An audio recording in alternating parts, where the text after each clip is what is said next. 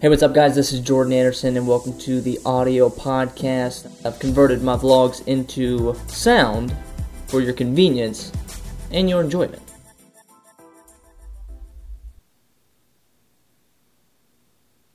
I was gonna add like a special effect here, but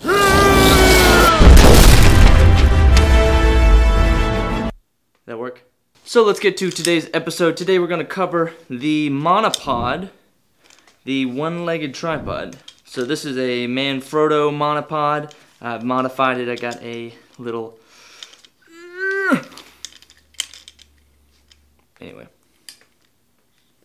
So the monopod is a one-legged tripod pretty much. That's why they call it a monopod, mono one pod foot. So let's talk about how to use the monopod. It's actually very useful. I use it all the time for weddings. Instead of having to set up three different legs, you're here, you're level, you know, you get your you got the fluid head on top, and it's it's good to go. Like it's super fast, super quick. There's no setup time. I would recommend that you get a monopod with three legs at the bottom and it comes like a little base here. But the cool part about it is that it's got a little ball bearing here uh, so you can kind of swivel around. Uh, there are some models that come with fluid heads. I've got my own fluid head because I wanted to be able to take this off and put it on the slider. That way I get a little versatility with it. But you can buy just sort of like the standard monopod like this with just the simple plate. Uh, I think this one can go up to almost seven feet where I'm just, you know, I've done before where I'm just, you know, way up high, you know, you can be like above a crowd if you want to, kind of like crane it over people if you even want to go that way. Don't use it as a selfie stick. But yeah, it's great. I love this one. Very useful. A big factor to remember for these kind of things is three points of contact. Shoulder rig, a tripod, you know, three points of contact. For this one, the three points of contact is the monopod on the ground, your left hand or right hand, your non-dominant hand on the monopod itself, uh, your hand on the pan handle. So now you have three points of contact here. Whereas just if you have just one hand, you're kind of, you may not be completely stable. It's always good to have multiple points of contact so you can get that nice smooth shot. With this monopod, since it has that ball bearing and tripod base, um, if you get it level enough, you're almost able to just uh, just kind of slowly pan like so. You don't even really have to touch the pan handle for this one. You just kind of keep it nice, nice and even. Let's talk about when is the right time to use the monopod. The best answer I can give is when there's a lack of space and when there's a lack of time. So if you don't have the space, if you're in tight quarters, if you're in a dressing room, if you're in just a real you know tight place where you just need to get by fast, having a big tripod is going to encumber you, it's going to slow you down as a filmmaker, and you may miss that shot. Also, time. So if you also don't have time to set up a tripod, if you don't have time to spread out the legs, get it, get the height adjusted, get the ball balanced, then the monopod is the best way. So if you just need a stable shot, ready to go, here we go, and action. You know, it takes seconds. A lot can happen, so it's always critical that you catch the moments when they're there. To have to set up the tripod, balance it, get your frame right, you know, that's that's a good five to ten seconds and you could have missed it. You know, cutting the cake takes three seconds. The first kiss takes two seconds.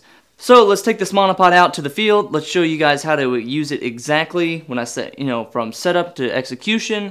Okay guys, so we're out here in the field. We're gonna do a few demos with the monopod to show you guys exactly how it works. Um, so like I said in the studio, you know, it's a simple setup. The monopod is a really simple setup. If you ever just need to adjust your height, just hit the levels, hit the latches right here, and you're good to go. You go way high, get it down to the level where you can see it, loosen up your tilt, and you're good to go. So the first shot that you can do is called a Steadicam shot. How a Steadicam mostly works is that it's the use of a counterweight on the bottom. So a monopod makes for a great counterweight. There's plenty of weight at the bottom. So what you would do is you would probably collapse the monopod entirely. You're gonna take your non-dominant hand and you're gonna loosely hold the top of the monopod.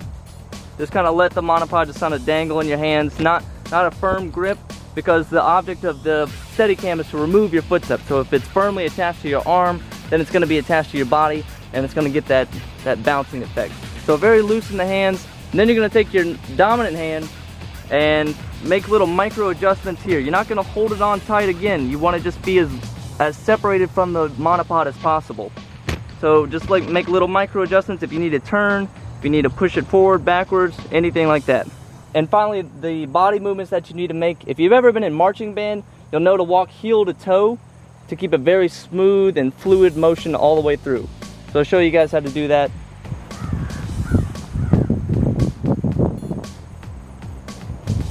So the second shot that we'll do is called the dolly shot. I use this all the time during weddings, especially if I want to kind of zoom in on that bouquet of flowers without actually zooming in with my lens. And what you're gonna do, it's all about using the motion of the ball bearing on the base right here. So you're able to kind of swivel it forward, back and forth.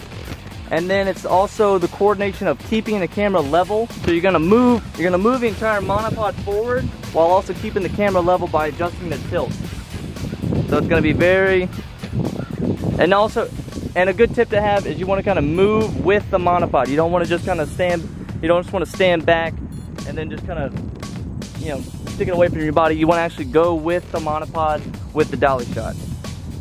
So all you gotta do is just keep it level. On a wedding shoot and you got a little bit of time, especially with the bouquet of flowers, you can just practice all you want. So the third shot is called the tripod shot. So like I mentioned earlier, you want to have as many points of contact with the monopod as possible. The tripod shot, what it does is it adds a fourth point of contact, so you're both your hands, the floor, and then now you're going to include an object, whether it's a piece of furniture, a tree, something sturdy and solid so that you're going to be able to get a really super still, steady shot. So if you, so if your tripod broke and all you have is a monopod, what you can do is lean up against a solid piece of furniture or anything like that, and you're gonna get a nice still shot. So those are the three trick shots you can do with the monopod, and we'll take it back to the studio. Would I recommend this for a narrative? Probably not. I mean, in a narrative, you have a lot of time to set up these shots usually. If a tripod is available, or, you know, if your location calls for it, I would definitely go with the tripod over the monopod. The monopod can give you a certain look that you're trying to go for, but if you're trying to just use a monopod in substitution for a tripod, then I think you need to rethink your location scouts or you need to rethink your pre-production issues. So that about covers it, you guys. That's the tutorial on how to use the monopod. If you want to know a little bit more on how to use the monopod, you can check out our blog post about it, or you can even send us a question on Twitter. Thank you guys for watching. It means a lot if you leave a comment, like us, dislike us. Any help is appreciated with these vlogs, but also criticism is always welcome. The next tutorial we're going to tackle is the slider, so be sure to check out that vlog coming up in the next few weeks. Hey, what's up, guys? Thanks so much for listening, and be sure to subscribe so you can catch the next episode when it comes out. And if you haven't already, head over to YouTube and check these vlogs out for yourself. Thanks.